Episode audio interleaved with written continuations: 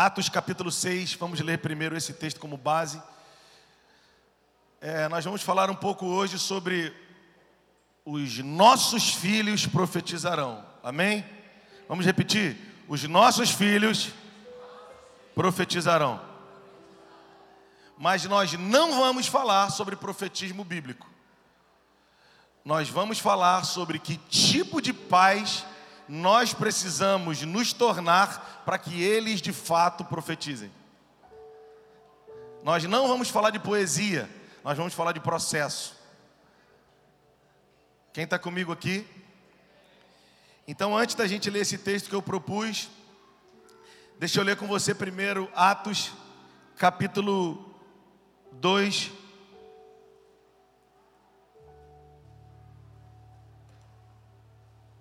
Abre comigo Atos capítulo 2. Versículo 17.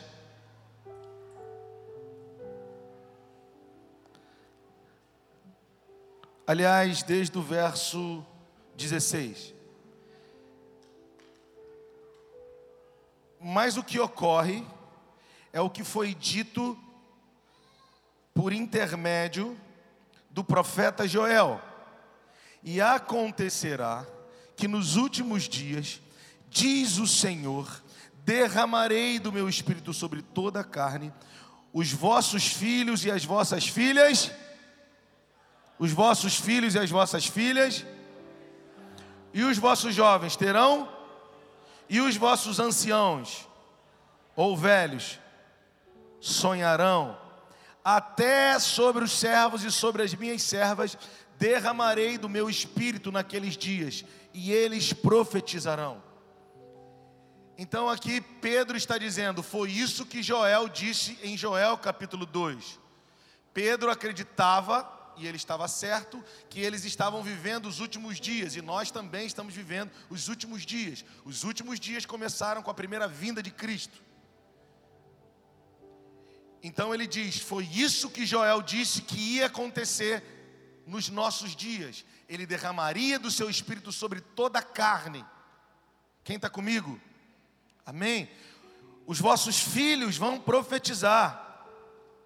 Os vossos jovens vão ter visões, e os vossos velhos sonharão sonhos. Esses são dias do cumprimento dessas palavras.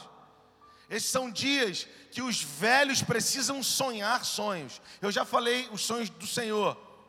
Não que Deus sonhe, mas a palavra sonho aqui fala de atividade profética. Então, o que a Escritura está nos ensinando é que os homens e mulheres de mais idade precisam se mover no profético, para que os filhos possam enxergar a partir das lentes da eternidade na terra. O problema de muito filho que é cego com relação ao futuro que Deus tem para ele, com relação ao destino profético proposto por Deus para ele, é porque os pais não se movem nesse lugar que a Bíblia chama de sonhos, mas no original fala de atividade profética. O problema é que os pais já não oram mais como oravam antes problema é que os pais não entram mais em Deus como entravam antes. Se os pais não entrarem em Deus, os filhos não enxergarão. Ele está dizendo: Eu vou derramar do meu espírito para que os mais experientes, os anciãos, os pais, as mães, os velhos, possam se mover profeticamente rasgar o céu sobre a sua casa. Os pais rasgam o céu sobre a casa. E os filhos, a partir do céu, enxergam o seu futuro na terra. Então, uma das grandes causas dos, fi causas dos filhos serem cegos com relação ao destino de Deus proposto para eles é a falta de movimentação, de entrar no lugar espiritual, como já entraram um dia os pais. Quem está entendendo isso? Resumo: se você não rasgar os céus, seu filho pode não enxergar o futuro. Jacó, antes de morrer em Gênesis 49, ele chamou todos os seus e os dois de, de José e profetizou sobre eles. E como ele profetizou? Enxergou o futuro e mostrou o futuro para eles. Jacó entra num lugar profético e aponta o futuro para os seus descendentes. Nós precisamos entrar no lugar profético para apontar o futuro para os nossos filhos. A maior prova de amor vai muito além de dizer que os amamos, vai muito além de darmos aquilo que eles querem e necessitam, porque o que eles mais necessitam é que eu e você ouçamos de Deus quem eles são e para onde eles devem ir. Por isso, desde cedo, nós precisamos cobrir a vida deles de oração, orar e jejuar de forma intensa. É por isso que o Espírito Santo foi derramado em nossos corações. Quem está comigo? Os vossos velhos sonharão ou se moverão profeticamente, para que os vossos jovens tenham visões. Está comigo até aí? Os vossos filhos então profetizarão. Eles vão aprender conosco como é se mover no profético. Lembra do pai de João Batista? O pai de João Batista entrou no lugar e o arcanjo Gabriel disse: As tuas orações foram ouvidas. Eu não sei se ele estava orando para que Deus concebesse João, rompesse a madre de Isabel e João nascesse. Eu não sei. Só sei que o arcanjo Gabriel disse: As tuas orações foram ouvidas. E a escritura diz que depois que o menino nasceu, Zacarias profetizou. Zacarias possivelmente aprendeu dentro de casa como era se mover no profético. Os nossos filhos vão profetizar, porque nós, como anciãos, vamos andar, vamos nos mover nesse lugar. Quem está comigo? Então eu não quero falar hoje sobre os nossos filhos profetizarem. Eu quero falar sobre que tipo de pai eu devo ser, que tipo de mãe você deve ser, para que os nossos filhos de fato profetizem. Aleluia! Quem está comigo até aí? Glória a Deus. Agora sim, vamos para o texto proposto. É, eu pedi para você abrir em Atos, capítulo 6, dos versos 1 ao 5. Vamos lá? Você já abriu aí? Diz assim: Ora, naqueles dias multiplicando-se o número dos discípulos, houve murmuração dos helenistas contra os hebreus, os de origem grega e os de origem judaica porque as viúvas deles, dos de origem grega, os helenistas, estavam sendo esquecidas na distribuição diária de alimentos. Contextualizando, como nos nossos dias, ah, não chegou cesta básica para minha mãe, só para a mãe do fulano, só porque eu sou de origem grega, só porque ele é judeu, aí tem privilégio. Sabe, só porque é o filho do pastor tem privilégio. Essas coisinhas que às vezes tem no nosso meio, também tinha na igreja primitiva.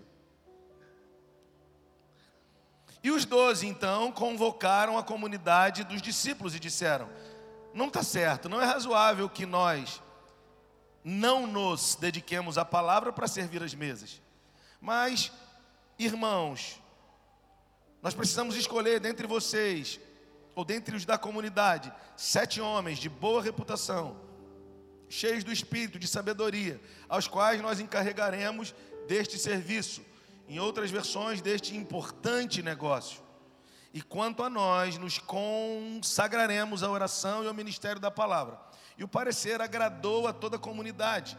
E elegeram Estevão, homem cheio de fé e do Espírito Santo, Filipe, que é o foco do que, que é o personagem que nós vamos usar aqui nessa noite, Prócoro, Nicanor, Timão, Parmenas e Nicolau, prosélito de Antioquia. Amém?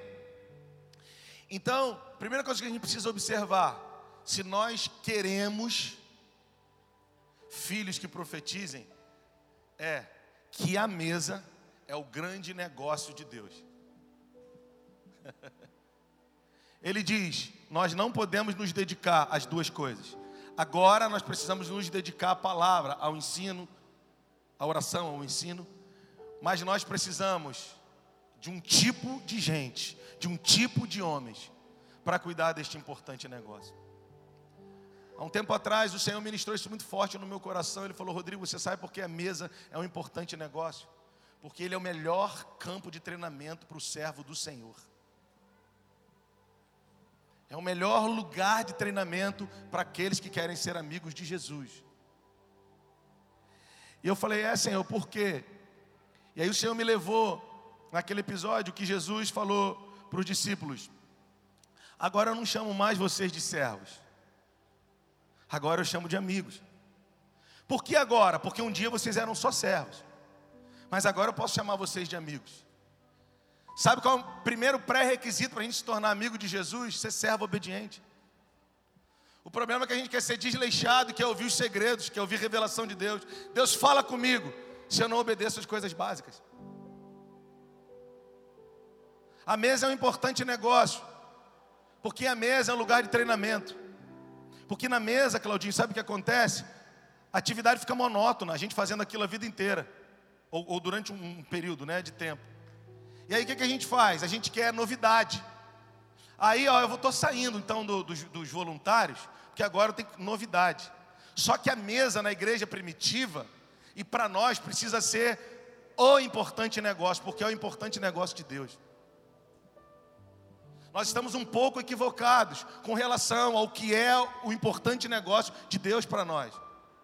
Então, nesse episódio, Jesus disse: Eu não vos chamo mais de servos, vocês já foram servos foram bons servos e alcançaram então um lugar de confiança, um lugar de intimidade. E a partir desse lugar, então, eu posso chamar vocês de amigos, porque eu posso compartilhar com vocês aquilo que tenho ouvido do meu Pai.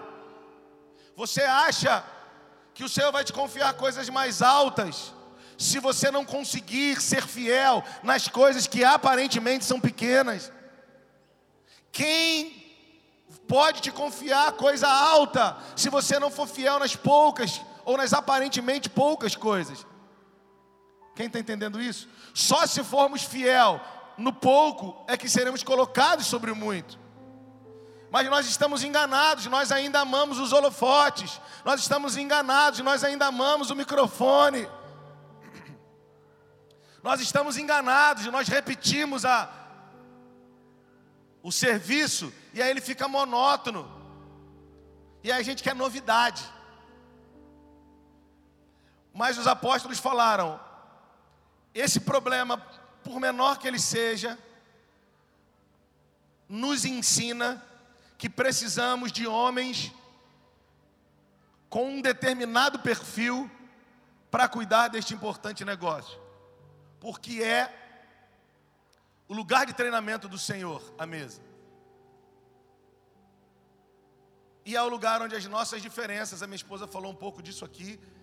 Tem uma frase do que ela falou, do que ela falou no domingo passado que foi muito marcante para mim. Ela falou: Nós não podemos tentar corrigir no púlpito o que nós não estabelecemos na mesa. Ai, ai, ai. É um tanto de campanha, um tanto de para outra igreja para ver se o negócio dá certo agora.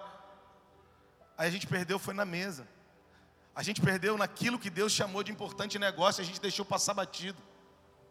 Quem está comigo? Amém? Agora olha o perfil dos caras, olha o perfil dos homens, que ele chamou, vê se o perfil desses caras não corresponde a um importante negócio. Eu vou te falar de algumas marcas desses homens. Presta atenção, não eram credenciais apostólicas, não, eram credenciais diaconais. Infelizmente, nós somos de uma geração que nivelou por baixo demais. Vamos falar então das credenciais diaconais desses homens. Eles dizem: não é razoável que abandonemos a palavra para servir as mesas. Aí eles falam com a comunidade, com os anciãos da comunidade, irmãos.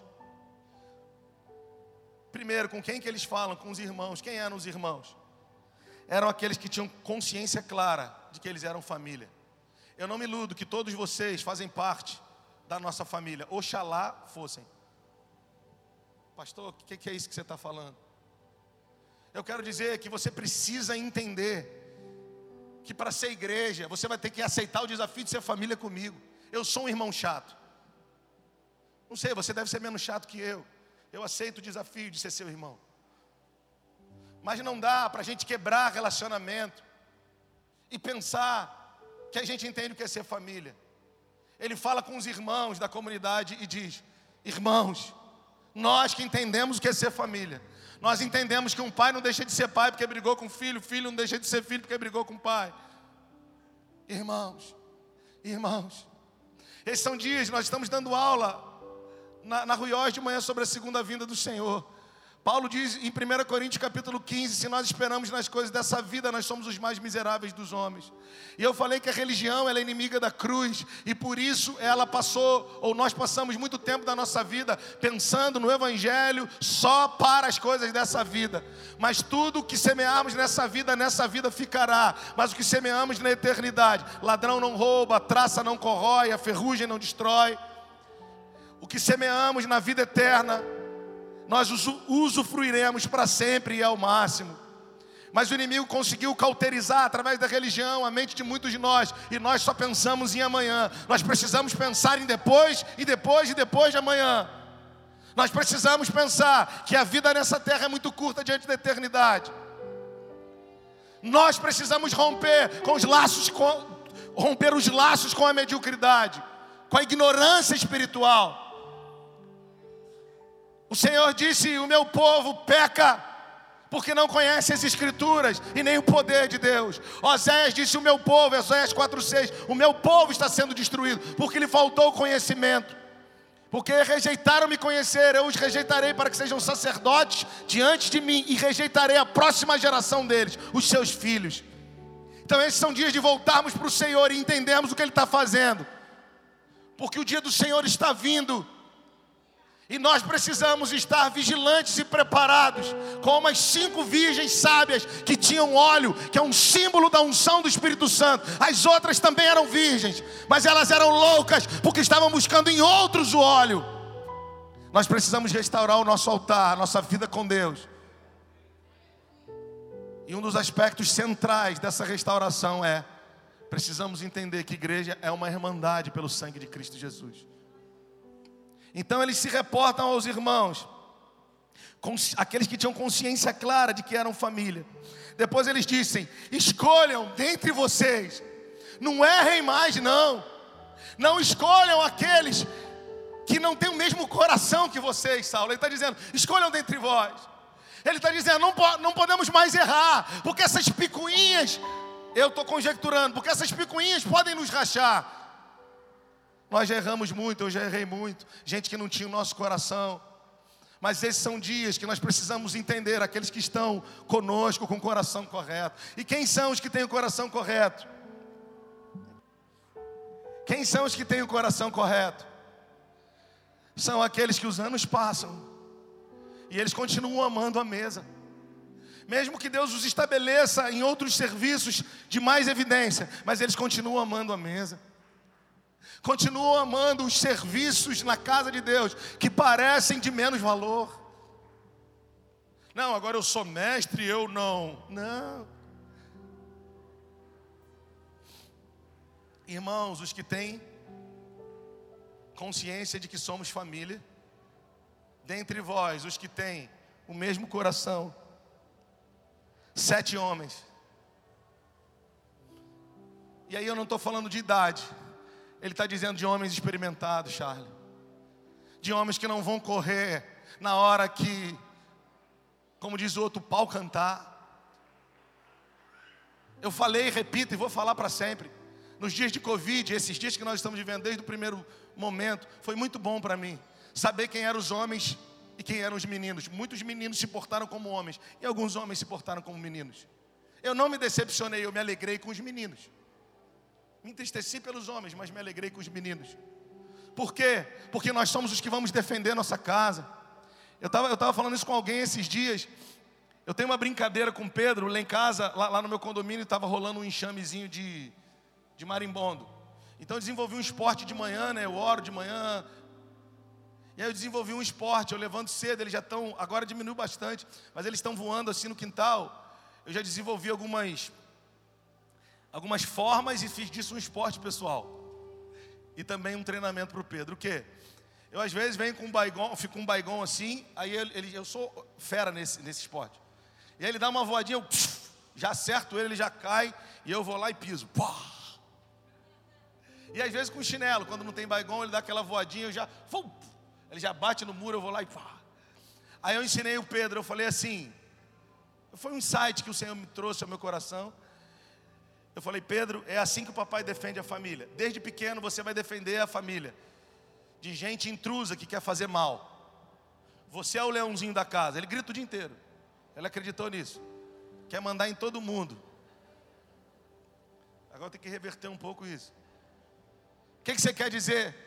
Nós precisamos ensinar os meninos nas tarefas mais simples, que eles vão se tornar homens para defender sua casa, não para se esconder atrás da esposa, não para se esconder atrás do. Ah, meu filho agora cresceu, está ganhando bem. Não estou falando de chamar o garoto para responsabilidade e ajudar nas contas de casa.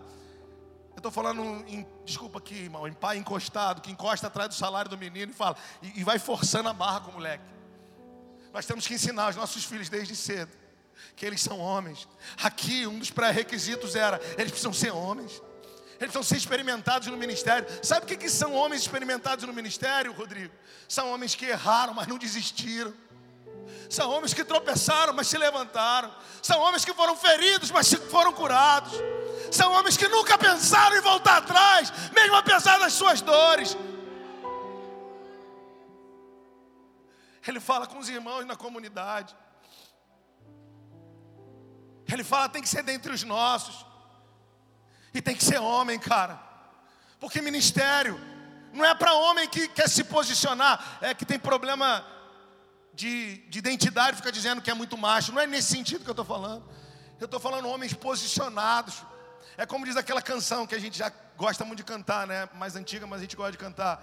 Homens que se tiverem que chorar, vão chorar. Se tiver que gritar, vai gritar. Mas não vai perder a oportunidade de crescer em Deus, de cuidar da família, de dar as respostas que o Senhor deseja. Tem que ser homem, velho. Eu não estou falando aqui, eu não estou forçando a barra no aspecto da masculinidade, no sentido que muita gente tem falado aí. Eu estou falando sobre estarmos posicionados como homens nesses dias. Seria muito. E ele fala sobre os pré-requisitos. Ele continua dizendo: Mas esses homens, sete homens, eu preciso de sete homens. Nós precisamos de sete homens. Precisam ser experimentados, marcados, feridos, curados. Alguns que tropeçaram, mas levantaram de novo. Alguns que até passou na mente em desistir, mas venceram os pensamentos de menino porque eles entenderam que quando eles eram meninos, eles pensavam, raciocinavam e agiam como meninos. Mas se tornaram homem, não tem mais a opção de andar no lugar de menino. Meninos fogem, meninos se escondem, meninos ficam down. Homens, se estão emocionalmente perfeitos ou não, tem que trabalhar, tem que acordar cedo, tem que cuidar da família, tem que ter compromisso com a igreja, tem que ter compromisso sobre todas as coisas com o Senhor. Aleluia, aleluia, irmão. E ele diz: esses homens eles vão ter, vão precisar ter boa reputação. Não dá para ser homem que não guarda o testemunho. Não dá para ser homem volátil, vulnerável, inconstante. Tem que ser homem que está preocupado, no melhor sentido da palavra, com o seu testemunho. Ele diz: esse homem ou esses sete homens, eles vão precisar ser cheios do Espírito. Nós não estamos falando de credenciais apostólicas, nós estamos falando de, de credenciais diaconais. Cheios do Espírito, eu já te falei, o Espírito é o Espírito da verdade. E uma vez eu falei, Deus, o que é um homem cheio do Espírito? É alguém que você toca nele e dá choque? Fala em línguas 24 horas por dia. Ele disse: Não, esse aí é o religioso. Esse é o que quer se parecer muito espiritual. E eu falei, então quem é o homem de Deus? É o que tem a medida da sua alma cheia. A palavra cheia aí fala de ter a medida da alma completa. Que tem a medida da sua alma completa. Com o espírito da verdade. Tá, Senhor, você me explica um pouco mais? Ele me disse, simples, Rodrigo. Se você tem a medida do teu homem interior cheia da verdade, quando você dá um passo na mentira, o meu espírito sinaliza dentro de você que você deu um passo no caminho errado e você consegue voltar. Você às vezes dá até o segundo, mas você consegue voltar. Homens cheios do Espírito são homens cheios do Espírito da verdade. Não são homens que nós tocamos e eles dão choque. São homens que têm a consciência completamente preenchida de quem eles são em Deus, pelo Espírito de Deus. Homens cheios do Espírito. Outro pré-requisito e de sabedoria. Eu já te falei e repito: inteligência é coisa de homem estudioso. Sabedoria é coisa de filho que tem intimidade com o pai. Inteligência você vai aprender com homens, com livros. Parabéns para você. Como Saulo falou, parabéns para você faz um monte de curso de educação financeira. Mas o máximo que você vai conseguir é ser inteligente. Eu conheço gente, irmão. Oh, meu Deus. Não estou fazendo apologia, não estudar. Vem vindo um aí, pastor Luiz Hermínio, um deles. Dos que eu me relaciono, que é grande em dezenas de nações que ao se relacionar com Deus, como o Tiago ensinou, se algum de vocês precisa de sabedoria, vai orar, pede ao Pai, que Ele vai dar liberalmente a vocês e não vai pedir nada em troca. Inteligente a gente aprende com curso, a gente aprende com livro, mas sabedoria é gerada pelo Espírito no nosso espírito.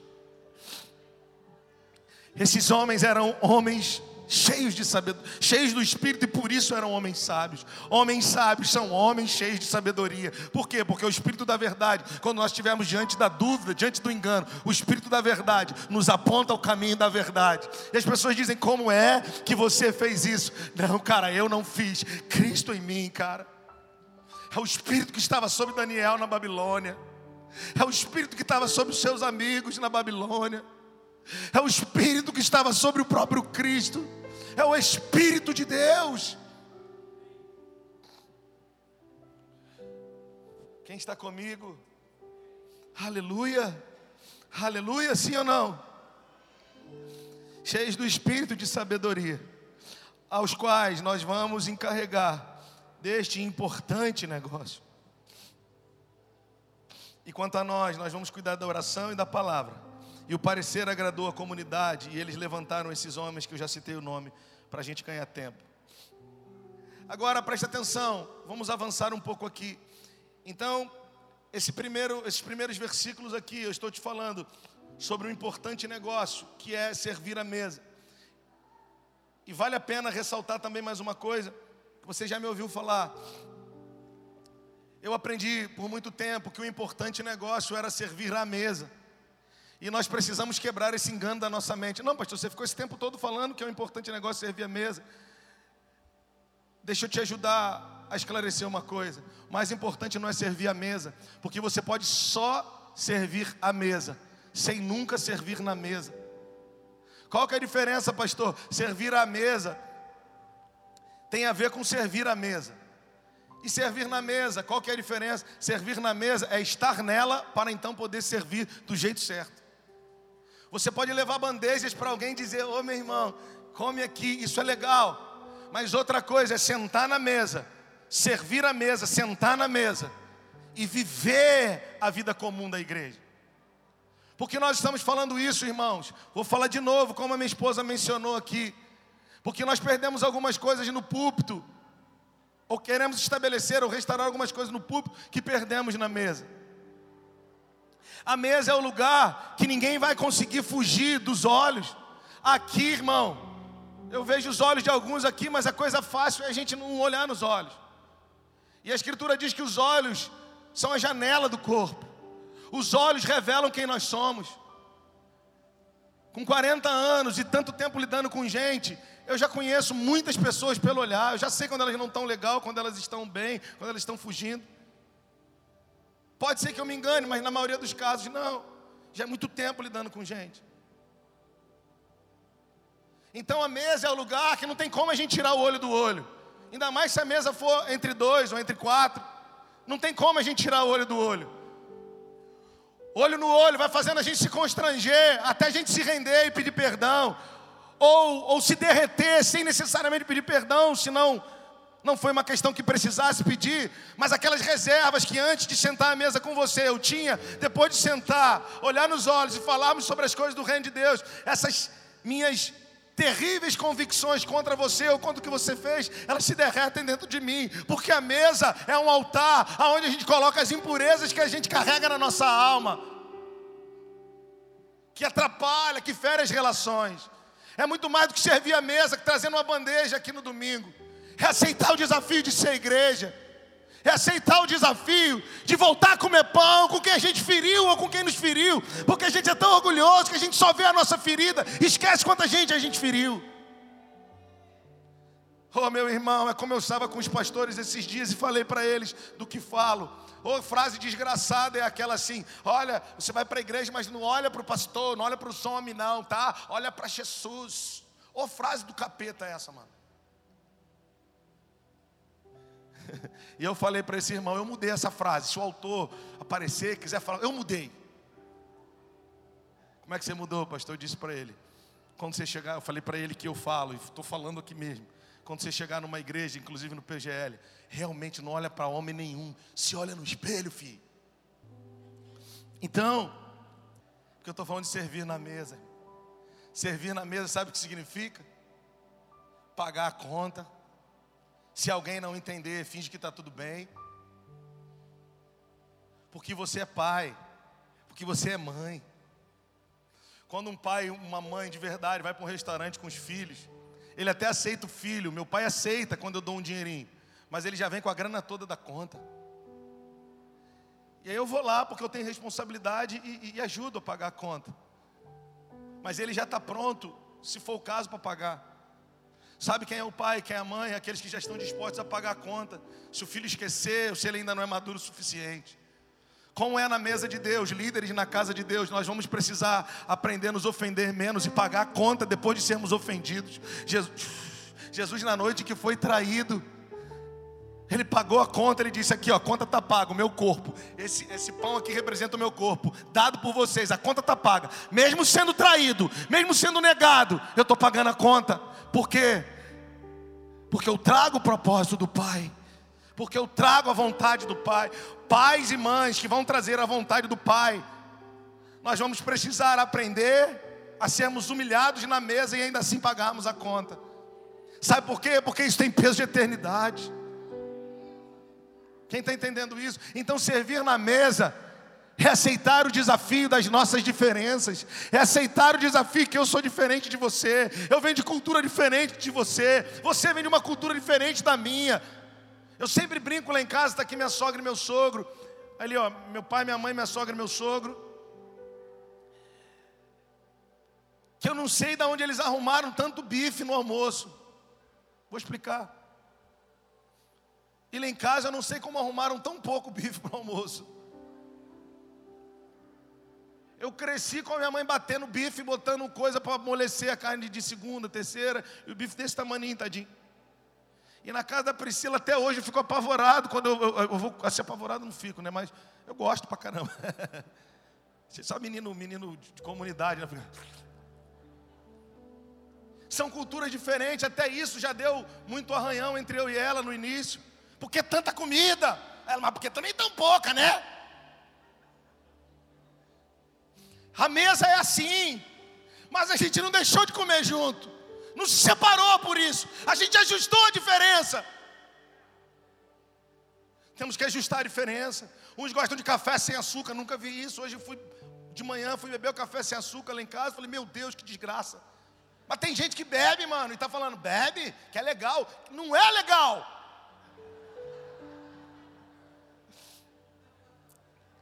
Eu tô tão velho no negócio que nem com adoçante, eu, tipo assim, esse gosto não é bom do adoçante, é mole? Não é ruim, mas a idade tem que ser adoçante, né? Eu já estou nessa vibe. Hã? Pelo amor de Deus, aí não. Não sou bêbado. Brincando. Brincadeira. É o que o Ricardo falou, sem açúcar. Não dá, mano. Mas são diferenças de quem se assenta na mesa. Nós vamos precisar trazendo isso para as nossas relações. Uns gostam de um jeito, outros gostam de outro. Mas não dá por causa das nossas diferenças e da nossa mesquinharia deixarmos de congregar, porque nos enfraquece, porque a nossa relação enfraqueceu, porque nós nos entristecemos. Não é como é precioso, irmão, trazer a bandeja com a gravatinha do diácono do avivamento. É aprender a ser diácono é aprender a ser líder de convívio, é aprender a ser pastor. E dizer: o irmão foi muito sem educação comigo, mas eu amo esse irmão, ele está começando agora na fé. Pastor, mas você fala, parece que é fácil, você tira de letra essas coisas. Não, irmão. Eu estou sendo desenvolvido também. Por isso que eu continuo amando a mesa, porque a mesa é esse lugar onde eu sou confrontado à vontade de matar um mas eu às vezes até quero, e vou para casa e o Senhor fala: Ei, Rodrigo, Ô Rodrigo, ô, aí eu falo, Senhor, desculpa, eu sou impetuoso, eu sou um Pedro, mas você sabe que eu não ia fazer nada. Que deu vontade, deu, mas hoje eu já não faço mais nada. Você sabe. Ele tá, eu sei que você não faz, eu, eu, eu entendo. Mas nem se exaspera, não há necessidade.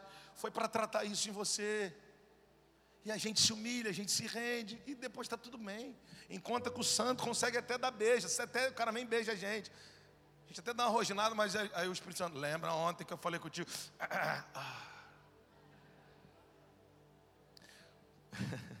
Porque não se trata de servir a mesa, se trata de entender que os pais é que propõem a mesa, os pais é que colocam a mesa. Sabe uma coisa linda que eu estou lembrando agora? Você lembra de Davi? Davi era um menino bastardo, era um menino do campo, comia no monturo. Mas a palavra de Samuel foi: Nós só comeremos quando ele estiver aqui. Deus vai te treinar na mesa para você ser um anfitrião. Deus vai te treinar na mesa para você colocar a mesa, para você estabelecer a mesa. Não estou falando do teu lugar cativo com, com glória humana, estou falando do teu lugar cativo, porque Deus vai fazer isso. Não que você queira, mas Ele que faz. Do teu lugar na cabeceira da mesa. E a conta já está paga. E a palavra que vai ser liberada na mesa já vai curar, você vai abrir a boca e as pessoas vão dizer: Uau, o que é isso, cara? Porque falta dinheiro para sustentar a mesa, porque eu não entendo o, o poder que há na mesa, porque me falta palavra para curar as pessoas na mesa, porque eu não sei que a mesa é um altar. Eu trato a mesa como qualquer coisa. Ser diácono para mim é furar a escala. No dia que eu estou escalado, eu venho e dou de santo. No dia que eu não estou, eu fujo, cara. Não, cara, você não sabe o que é a minha mesa. Você não sabe o que é a mesa do meu Senhor, cara. Não, você não sabe, meu amigo. Eu não estou falando de credenciais apostólicas. Eu estou falando dos diáconos. Eu estou falando de homens que Deus pensou na igreja primitiva a partir de uma questão aparentemente simples. Oh, aleluia! Para mostrar para nós quão importante é a mesa. Quão importante é. Sabe, você precisa entender, o salmista diz que ele prepara para nós uma mesa na presença dos nossos inimigos. E nessa mesa ele unge a nossa cabeça com óleo, até que o nosso cálice transborde, não é, mãe? Sabe o que eu quero te ensinar? Sabe o que o Senhor nos ensina? No meio das tuas maiores lutas, Deus não vai te dar uma arma poderosa para vencer os inimigos, Ele já te deu. Ele não vai te dar estratégias maravilhosas para vencer os inimigos, Ele já te deu. Ele vai acalmar o teu coração, vai propor para você mesa, porque a mesa fala de comunhão, a mesa fala de aquietar o coração, Ele vai propor para você esse lugar. E quando a Escritura fala que ele, que, ele, que ele unge a nossa cabeça com óleo, porque quando os viajantes vinham de longas jornadas, eles precisavam ser refrigerados com óleo sobre a cabeça e os pés lavados também com óleo. É o Senhor dizendo nos teus dias de maiores lutas. Eu proponho para você a restauração da mesa no teu casamento, a, a, a, a, restauração da mesa na tua relação com os teus filhos, a restauração da mesa. Hoje eu estava com um casal de pastores, falando com eles no telefone. Nós precisamos restaurar a mesa. Vocês, entre vocês, família, eu reconheço e honro a minha esposa aqui publicamente. Ela sempre foi boa nisso, mas nesses dias ela está voltando a intensificar recebendo as pessoas que chegam de viagem com os melhores talheres, recebendo os pastores com os melhores talheres. Isso é ser intencional na restauração da mesa. Coloque os melhores talheres, as melhores xícaras, honre as pessoas que você ama. E diga com isso para Deus: Deus, eu aceito que no, meio das minhas, que no meio das minhas maiores lutas você prepara uma mesa. E eu digo sim. Sabe o que vai acontecer se você acalmar o teu coração e entender a proposta da comunhão nesses dias? O Senhor, no meio das tuas lutas, você diz: Eu estou trabalhando muito, eu estou atribulado. Você para, respira e diz: Não, cara. Deus já me deu a estratégia das estratégias, já me deu a arma das armas. Eu vou sossegar e vou preparar uma mesa para restaurar minha relação com a minha esposa. Botar o menino para dormir, mandar essas crianças para a escola. Preciso restaurar a mesa com a minha esposa preciso restaurar com os meus filhos, preciso restaurar com os meus pastores e os meus irmãos.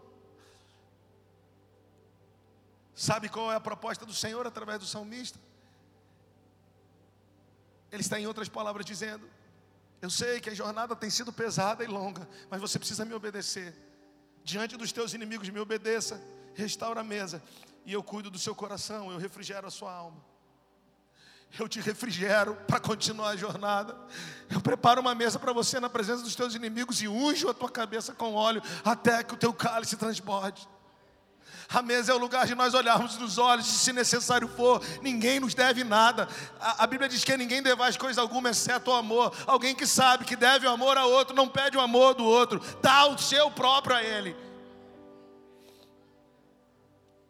Ô irmão, em nome de Jesus, ou a gente está discipulando uma igreja, ou a gente está animando uma creche.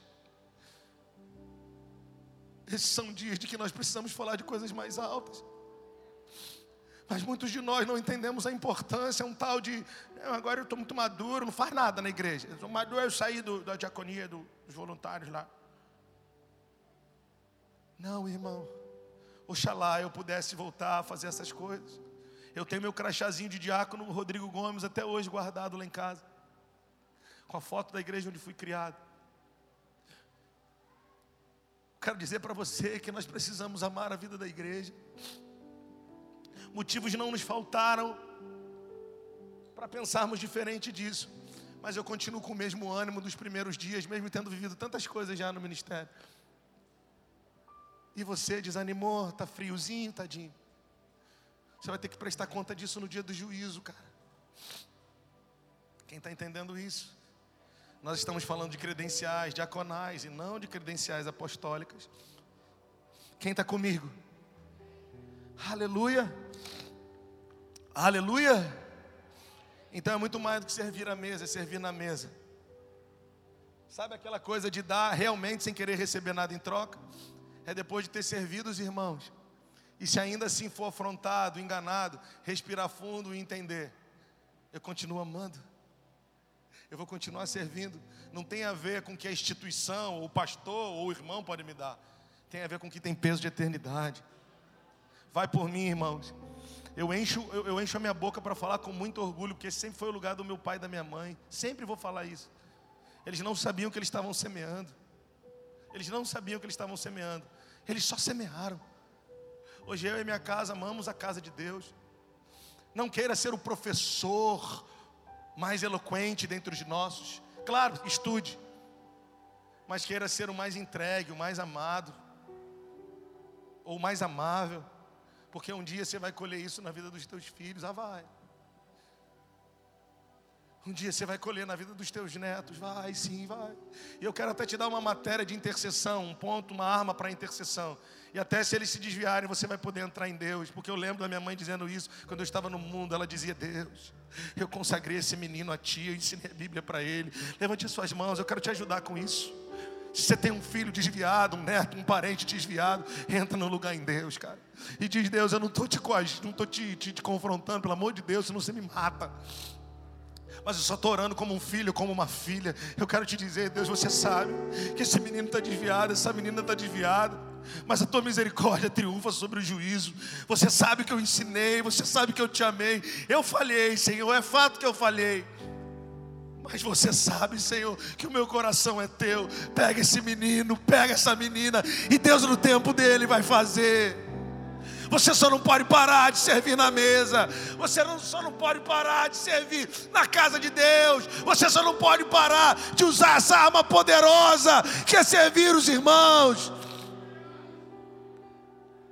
Oh, aleluia, aleluia, aleluia. Levante suas mãos aí no seu lugar.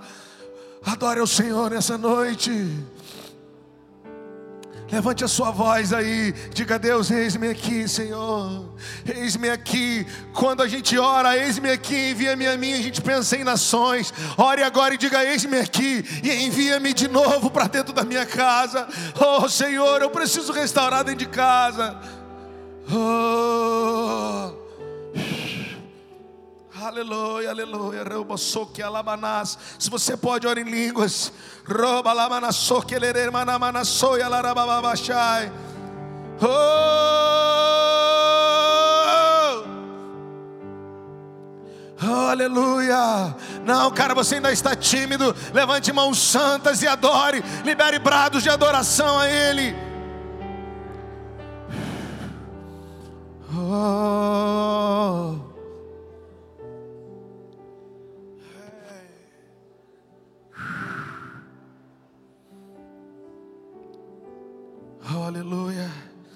Aleluia. Então diga comigo: servir na mesa é um importante negócio. Segunda coisa, e acho que aqui eu vou parar. Vocês lembram de Atos 1:8? E recebereis poder ao descer sobre vós quem? E ser-me-eis o quê? Tanto em Judéia, Jerusalém, Judéia e confins da terra.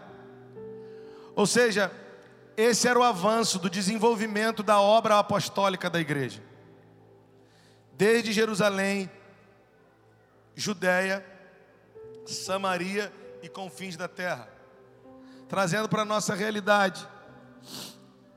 É, Rio de Janeiro, região sudeste, nação brasileira e nações.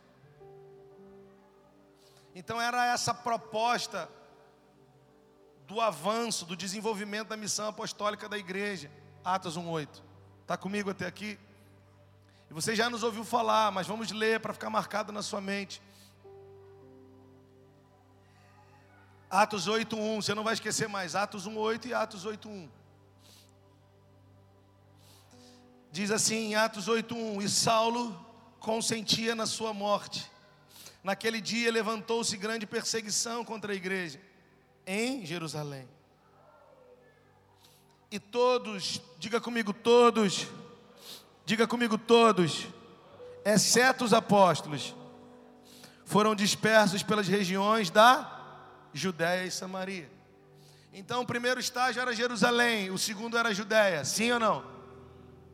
Então, exceto os apóstolos, todos os demais foram dispersos para as regiões da Judéia e Samaria. Então pensa em quatro estágios: Jerusalém, Judéia, Samaria e confins da terra. Então eles foram dispersos de Jerusalém para os outros dois próximos estágios: Jerusalém, Judéia e Samaria. Está comigo até aí? Agora então vamos lá.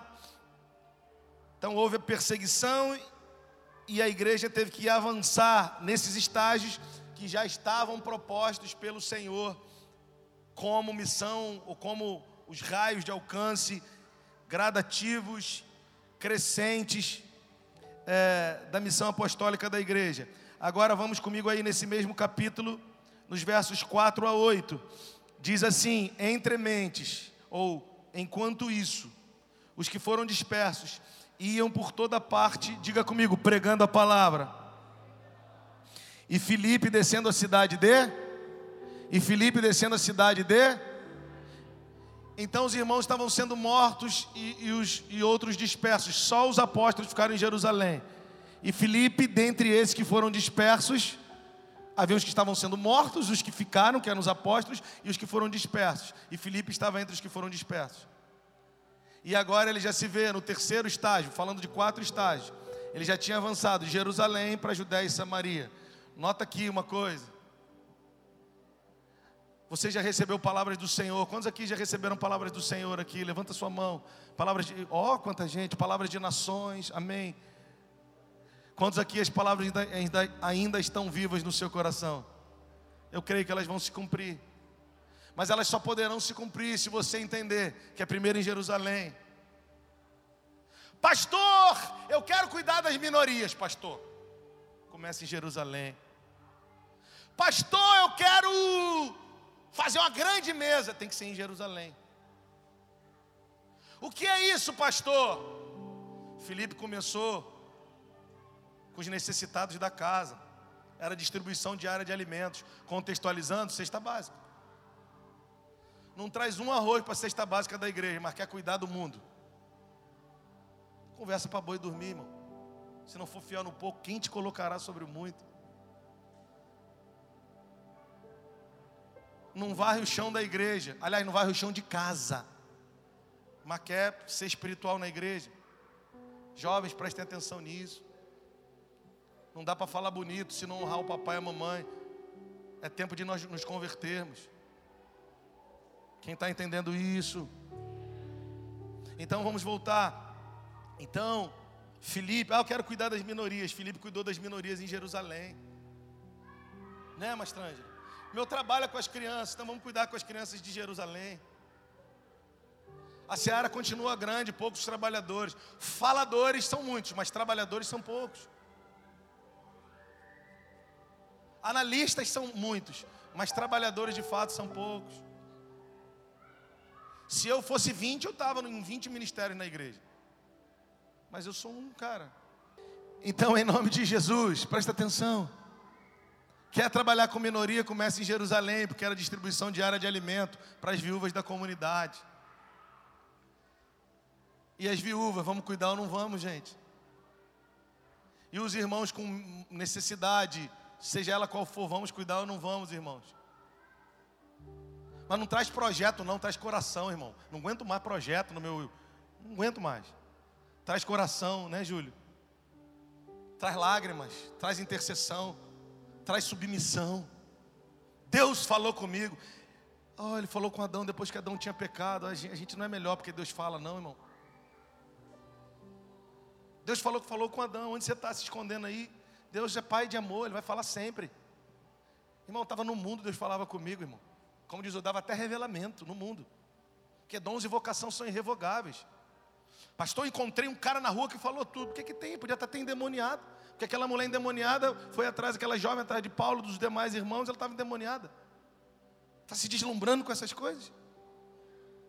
Nós precisamos é colocar o nosso coração, nos sujeitarmos à vontade do Senhor a partir de Jerusalém, a partir da nossa casa, a partir do nosso bairro. As ruas estão cheias de mortos. Nós precisamos melhorar isso, nós precisamos alcançá-los. Quem está comigo? Mas aí, por causa da pressão, da perseguição, Felipe foi arremessado para Samaria. E agora em Atos 8, dos versos 4 a 8, diz assim: E os que foram dispersos iam por toda parte pregando a palavra.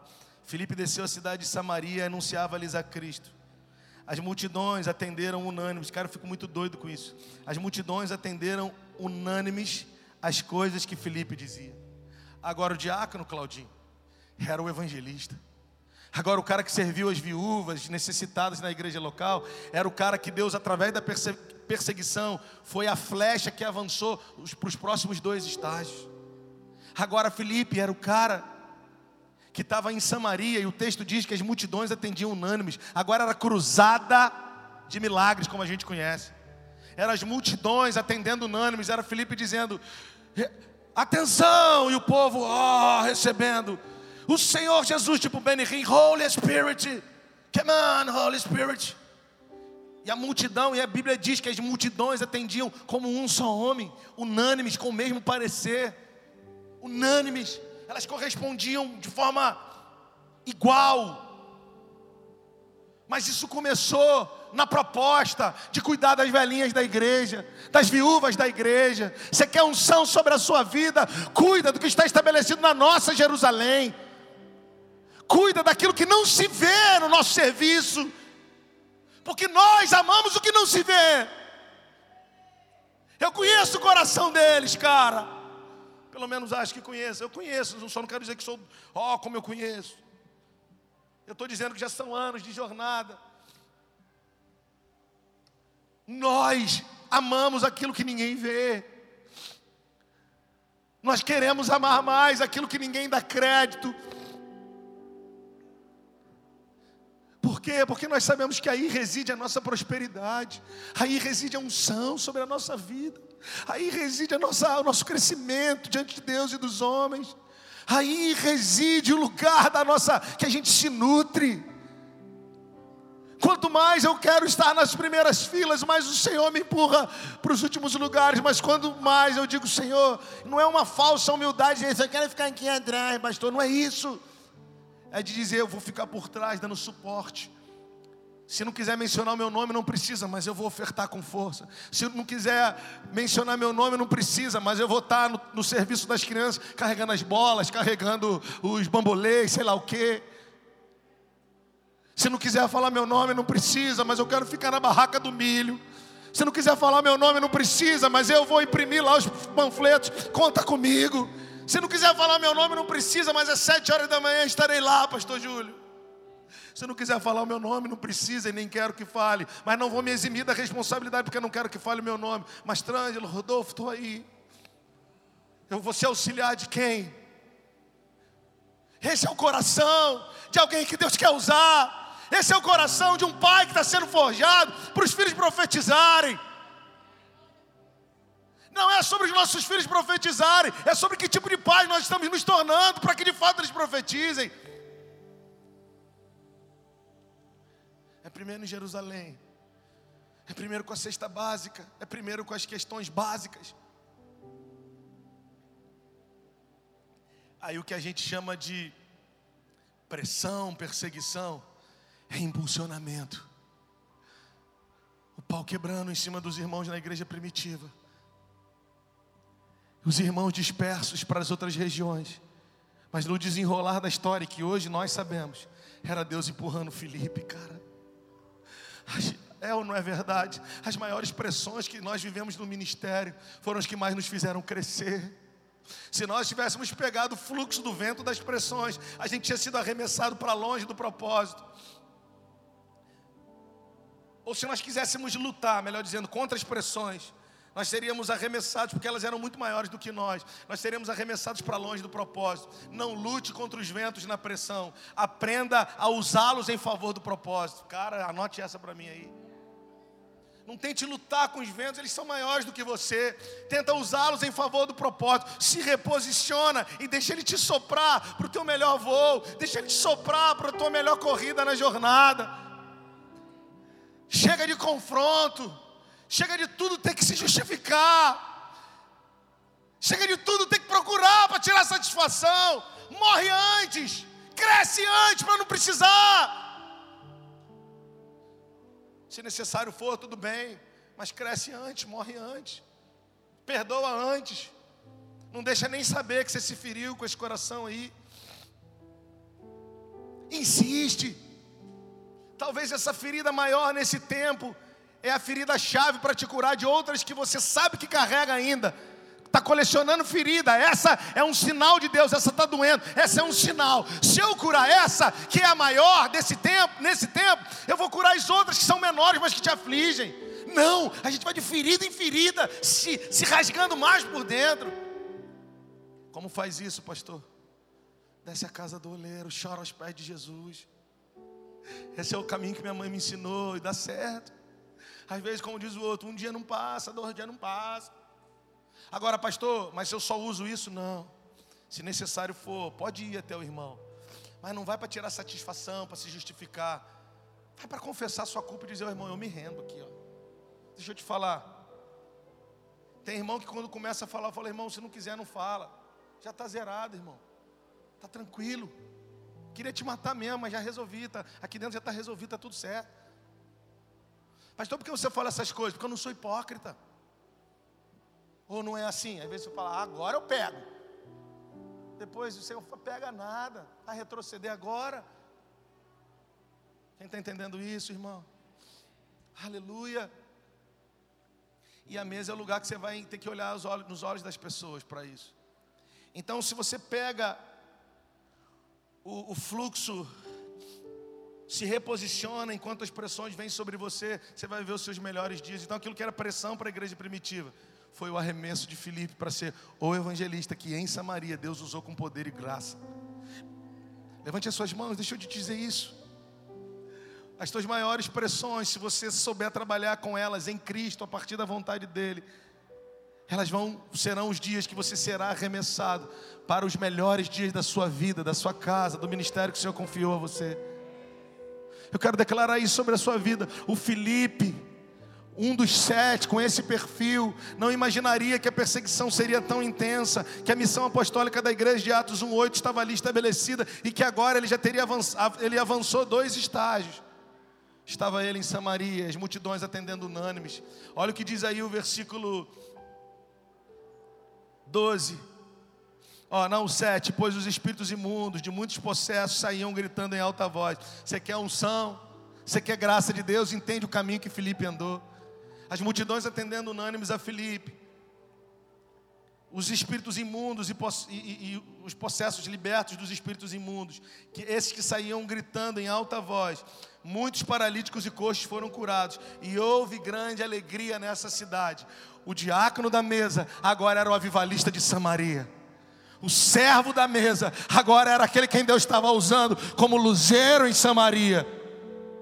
Da mesma forma como a mulher samaritana, você lembra? A mulher que, que, que já havia tido cinco homens, nenhum havia sido marido dela. Ela fala toda a verdade com Jesus sobre isso. E aquela mulher foi usada para avivar Samaria. Você quer ser usado para avivar a, a, cidade onde você mora, para tocar pessoas no bairro onde você mora? Quantos querem aqui? Então começa em Jerusalém, servindo a mesa. Começa na tua casa de fé.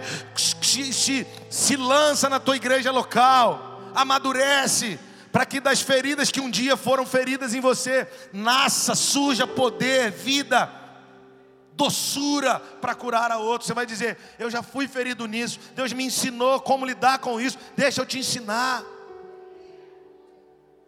Nós não nascemos ontem, irmãos, eu não cheguei aqui ontem, eu sei do que eu estou te falando. Amém. Versículo 12 de Atos 8. Quando, porém, deram crédito a Filipe, que os evangelizava a respeito do reino, do reino de Deus e do nome de Jesus Cristo, iam sendo batizados, assim mulheres como homens. Irmão, ele arrebentou aqui, e batizando as multidões. Quem está entendendo isso? Agora, para a gente terminar o último texto da noite, versículo 4, os três últimos versículos, né, de 14 a 17 de Atos 8, ainda aí na sua ouvindo os apóstolos que estavam em Jerusalém, que Samaria recebera a palavra de Deus, enviaram-lhe Pedro e João, os quais desceram para lá e oraram por eles para que recebessem o Espírito Santo, porquanto ainda não havia descido sobre nenhum deles, mas somente haviam sido batizados em nome do Senhor Jesus. Então, Pedro e João lhes impunham as mãos e eles recebiam o Espírito Santo. Eu quero terminar com isso. é, te contando dois casos aqui e a gente vai terminar. O que eu quero te dizer é que apesar de Felipe aqui, Puyol, ser o grande evangelista que Deus levantou a partir da mesa, agora chegam aqui dois irmãos do presbitério. Chegam aqui os apóstolos. Chegam aqui dois dos principais apóstolos, Pedro e João. Aqui nós temos um ponto e eu vou terminar. Eu sou um cara muito bem-aventurado, você que os conhece vai concordar comigo. Eu vou usar essa linguagem para ficar fácil de você entender. Hoje eu tenho, vou chamar de irmão mais velho, não estou ostentando a linguagem, mas só para você entender. E um pai ministerial. Hoje eu caminho e me relaciono de perto com o pastor Luiz e com o pastor Juscelio. Hoje muito mais com o pastor Juscelio, porque ele veio para a região sudeste, para a gente estar tá mais perto. E o interessante é que na minha, isso me ensinou muito, não sei se eles já perceberam isso. Ah, acredito que sim. Na minha relação com o pastor Juscelio, ele me lidera em muitas ações. Mas quando ele tem que intervir em alguma coisa, me dar alguma ordem, ele me liga em chamada de vídeo e diz: Amigão, tá podendo falar? Eu falo: Sim, pastor, estou sim. E ele diz assim para mim: Cara, então aquele assunto, sabe? Eu falo: Sei. Ele: Eu sugiro assim, ó, que você faça assim, assim, assim. Como eu, eu tenho pai, fui criado, graças a Deus, no ambiente familiar, sempre fui discípulo, sempre fui obediente aos meus pastores. Eu digo a ele assim: Sim, pastor, fica tranquilo, vai ser feito assim. Ele não precisa usar nenhuma frase do tipo, é, eu determino, eu estabeleço. Ou amigão, eu sugiro que seja assim. Isso me ajudou muito, porque eu, embora sempre fui sujeito a pastores, a mão de muita gente sobre a minha vida foi pesada. Não no sentido de como fala e tal, porque cada um tem um jeito de falar, de, de, de se relacionar. Mas às vezes era mesmo, tem que ser assim. E eu demorei para me desintoxicar desse tipo de liderança. Ainda estou me desintoxicando. Mas é lógico que eu atribuo isso também a muito de quem eles são. Se você vier numa reunião de pastores nossa, você não vai nem acreditar que é uma reunião de pastores, porque a gente só se diverte. Não que nós não tenhamos questões para resolver, temos muitas e muitas. Mas é que graças a Deus o Senhor tem nos feito, trazido uma afinidade no nosso coração. E nas nossas reuniões, eles sabem disso. Eu tenho procurado cada dia menos dizer, olha, eu quero, eu não nem digo mais, porque nem, realmente não tem mais a ver com aquilo que eu quero. Tem a ver com aquilo que a gente tem gerado junto, e eu digo, cara, o que vocês acham disso? Muitas coisas eu vou com uma convicção e, e muda na hora. Porque você está falando isso, pastor? Oh Deus, obrigado, Senhor. Porque eu estou falando que o que vai trazer continuidade, o que o Senhor começou na mesa, evidenciou, como foi aqui com Felipe, é a nossa sujeição aos homens dons que Deus colocou sobre a nossa vida. Felipe era o avivalista de Samaria, mas quando chegou Pedro e João, ele baixou a bola. Não dá para resistir àqueles que Deus está fazendo com eles, aqueles que Deus está usando e chancelando como pais para uma geração. Não dá, ao contrário, é uma honra me submeter.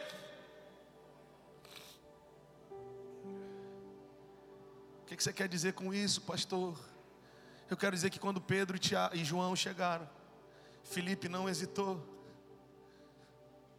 Deixa eu dizer para você, se você pegar um ministério meio mal na vida da igreja, se você a gente entendeu que você pode estar à frente, né, enfim, o Senhor te levantou. E aí você pega o ministério, levanta o ministério. Daqui a pouco a gente chega para você e diz assim, filhão, tem como agora você deixar esse ministério com o irmão fulano ir para outro? Como você vai reagir, irmão? Eu cheguei, estava tudo falido, trabalhei. Felipe estava avivando Samaria um povo estrangeiro, tido pelo, pelo historicamente um povo amaldiçoado na convicção, do, na, na, na, na, na convicção dos judeus. E Felipe estava lá avivando. Quando Tiago e quando Pedro e João chegam, ele baixa a bola. Coisa linda, né, cara? Coisa linda é baixar a bola para aqueles que Deus colocou conosco como pais. Coisa linda é entender que eu não posso olhar mais segundo a carne. Coisa linda é caminhar com esses homens e quando eles chegam eu baixo a bola. É uma honra, porque eu já baixei bola para homens arbitrários, cara. Agora eu abaixo a bola para homens leves felizes com o ministério. Não baixo a bola para homens manipulados por esposa. Não baixo a bola para homens feridos com o ministério. Eu baixo a bola para homens que têm o coração resolvido. Homens que as nações os esperam. Homens que as famílias estão sendo de fato restauradas. Eu tenho a honra de caminhar com eles. Por que eu vou resisti-los? Quem está comigo nessa noite? Eu vou terminar aqui, senão a gente vai até amanhã. Filipe chegou até um lugar e ele iria receber galardão por isso. Não pare, não ceda à tentação. O que é teu está guardado, no melhor sentido da frase. Chamar os músicos aqui, que aí dá tempo de eu ler mais um, um trechinho aqui para a gente adorar. Estratégia de pastor, fica tranquilo. Não precisa abrir, eu vou mencionar o último texto, prometo, que a gente mencionou hoje de manhã, que o pastor Rafael me edificou muito com uma revelação que ele trouxe na última aula aqui da Ruiós, da semana passada. Não precisa abrir só a nota e a gente termina. Pode ser, Mateus 10, 41, só anota aí. Quem recebe um profeta, na qualidade de profeta, vai receber galardão. Galardão fala daquilo que Deus vai trazer para nós como recompensa na sua segunda vinda. Então, quem recebe um profeta na qualidade de profeta vai receber galardão de profeta. Quem recebe um justo na qualidade de justo receberá o galardão de justo. E qualquer um que tiver dado só, mesmo que seja um copo d'água fria, um destes pequeninos, em meu nome, por ser, ou, ou é, em nome, pelo fato de ser meu discípulo, em verdade vos digo que de modo algum ficará sem o seu galardão. Eu quero terminar dizendo: vença toda, todo tipo de vaidade, de achar que, ah, me boicotaram, sabe, pastor? Antes de ficar pensando nessas coisas, tenha convicção de com quem você anda. O problema é que a gente está andando com as pessoas erradas. A gente quer esperar o quê? De boicotadores. Boicote. É ou não é? Está andando com boicotador, vai esperar o quê? Boicote. Está andando com gente impura, indecisa, vai, vai, vai, vai colher o que? Impureza, indecisão. Decide primeiro com quem você vai andar. Como diz o dá um beijinho num, dá um beijinho no outro. Decide. Quem coloca a mão na sua cabeça, cabeça. Decide quem vai, você vai ouvir. Decide com quem você vai se relacionar. Decide. Quer estar tá indo daqui para ali, depois reclama. Agora, quando você entender o que nós vamos falar agora, sua vida vai mudar. Felipe entendeu isso quando os apóstolos chegaram, eu queria que você entendesse. Pastor Rafael, para mim, arrebentou quando ele falou isso. Aquele que recebe o profeta na qualidade de profeta, vai receber o galardão do profeta. Pastor, o que você quer dizer? O que você quer ensinar? O texto não diz, eu falei isso hoje de manhã também, estou falando isso toda hora. O texto não diz o que recebe o profeta na qualidade de profeta, vai receber o galardão que o profeta recebeu. Diz, vai receber o, prof... o galardão que está destinado ao profeta, receba ele ou não. O que, que você quer dizer? O fato do cara ser profeta não garante a ele receber galardão. E o fato de você não ser profeta não garante que você ficará sem o galardão. Não te impede de receber o galardão, não de pequenino, mas de profeta. Quem, quem não entendeu, levanta a mão. Eu explico de novo. Eu queria muito que tivesse um só para eu poder explicar de novo. Obrigado. O texto diz: se você recebe o profeta na qualidade de profeta, você vai receber o galardão que está destinado a ele, mas não necessariamente ele recebeu. O que, que, você quer dizer, pastor? Eu quero dizer que para de ficar pensando no que o outro fez ou falou, porque ele pode até nem receber o que está destinado a ele, e o que está destinado a ele recair sobre você. Deus pode ter alguma coisa para alguém que não se posicionou, que Deus passa, entrega na sua mão. Eu não quero entrar no lugar de pretenciosismo, quem sou eu? Só uma frasezinha, ou, ou cinco, que vai parecer uma. Eu também fui criado com muita gente que eu achei que seriam os próximos avivalistas, os próximos. Esse menino foi criado com. Ninguém tinha celular, ele tinha, ninguém tinha faculdade, ele tinha, filho de fulano, de Bertrano. Em nome de Jesus, o Senhor não guardou monopólio. O Senhor não prefere um ao outro. O texto é claro: aquele que recebe profeta, na qualidade de profeta, não interessa se o profeta usufrui ou recebe do galardão dele. Ele pode até ficar sem, mas você vai receber o galardão de profeta, se honrá-lo, mesmo que ele não saiba quem ele é. Entendeu? Ou, ou continuou confuso? Tem homens com título que poderão ser deixados de fora. E você, como pequenino, pode herdar grandiosos galardões. Acabou essa ideia apenas de recompensa nessa terra. Nós precisamos pensar que, claro que é nessa terra, mas mais do que nessa terra, o galardão fala de o que nós vamos receber para toda a eternidade. Acabou não tem monopólio, Deus não tem filhos prediletos, Ele tem filhos íntimos. E nesses dias eu só quero te ajudar a pensar que Felipe foi um pai que foi transformado. Semana que vem a gente continua, até chegar no ponto em que nós vamos falar sobre. Vamos entender em que lugar que ele chegou nesse amadurecimento com o Senhor, na sua história de vida, para ter filhos ou filhas que profetizaram. Quantos aqui querem que os seus meninos tenham visões de Deus, seus netos? Fique de pé no seu lugar. Nós vamos precisar encarar essa realidade nesses dias. Eu queria terminar nessa noite adorando um pouco com você. Como diz o, o velho pastor, como eu sou velho pastor, estou ficando velho. Os meninos do louvor prepararam uma música, música não, né? Um cântico abençoado e nós vamos adorar com Jesus nessa noite. Porque eu sinto que essa é uma noite de leveza, é uma noite de graça. É uma noite que nós vamos derramar lágrimas diante do Senhor e nós vamos dizer: Senhor, eis-me aqui. Eu quero toda a minha casa rendida aos teus pés. Eu quero que os sinais do Senhor sejam evidenciados primeiro a partir da minha casa. Quantos querem aqui? Então levante as suas mãos aos céus e antes da canção, comece a adorar. Comece a orar. Mas não cochiche com o Senhor, não reze agora. Levante a sua voz e comece a dizer: Senhor, eis-me aqui. Que das minhas feridas possam nascer poder para curar. Eu libero uma palavra sobre ti, homem. As palavras de Deus, elas não se perderam, porque você está emocionalmente abalado, elas estão vivas.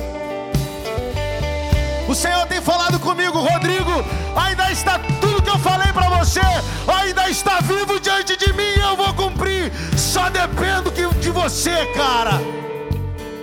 Eu preciso de mais retorno. A minha voz está. Aleluia. Levante suas mãos a Ele. Vamos adorar, gente.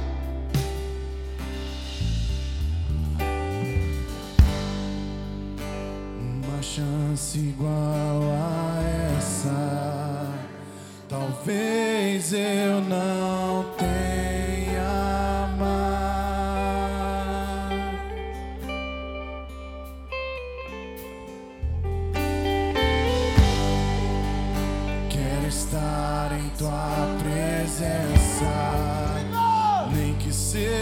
seja.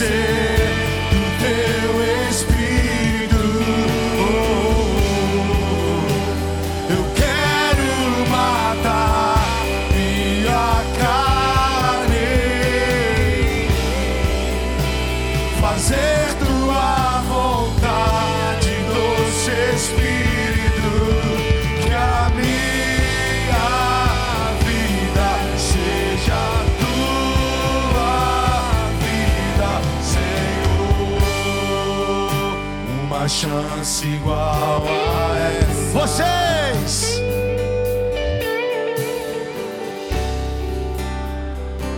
Levante as suas mãos, tira a cara de crente, levanta os braços aos céus e diga: Quero estar em tua presença. Quero estar em tua presença, nem que seja o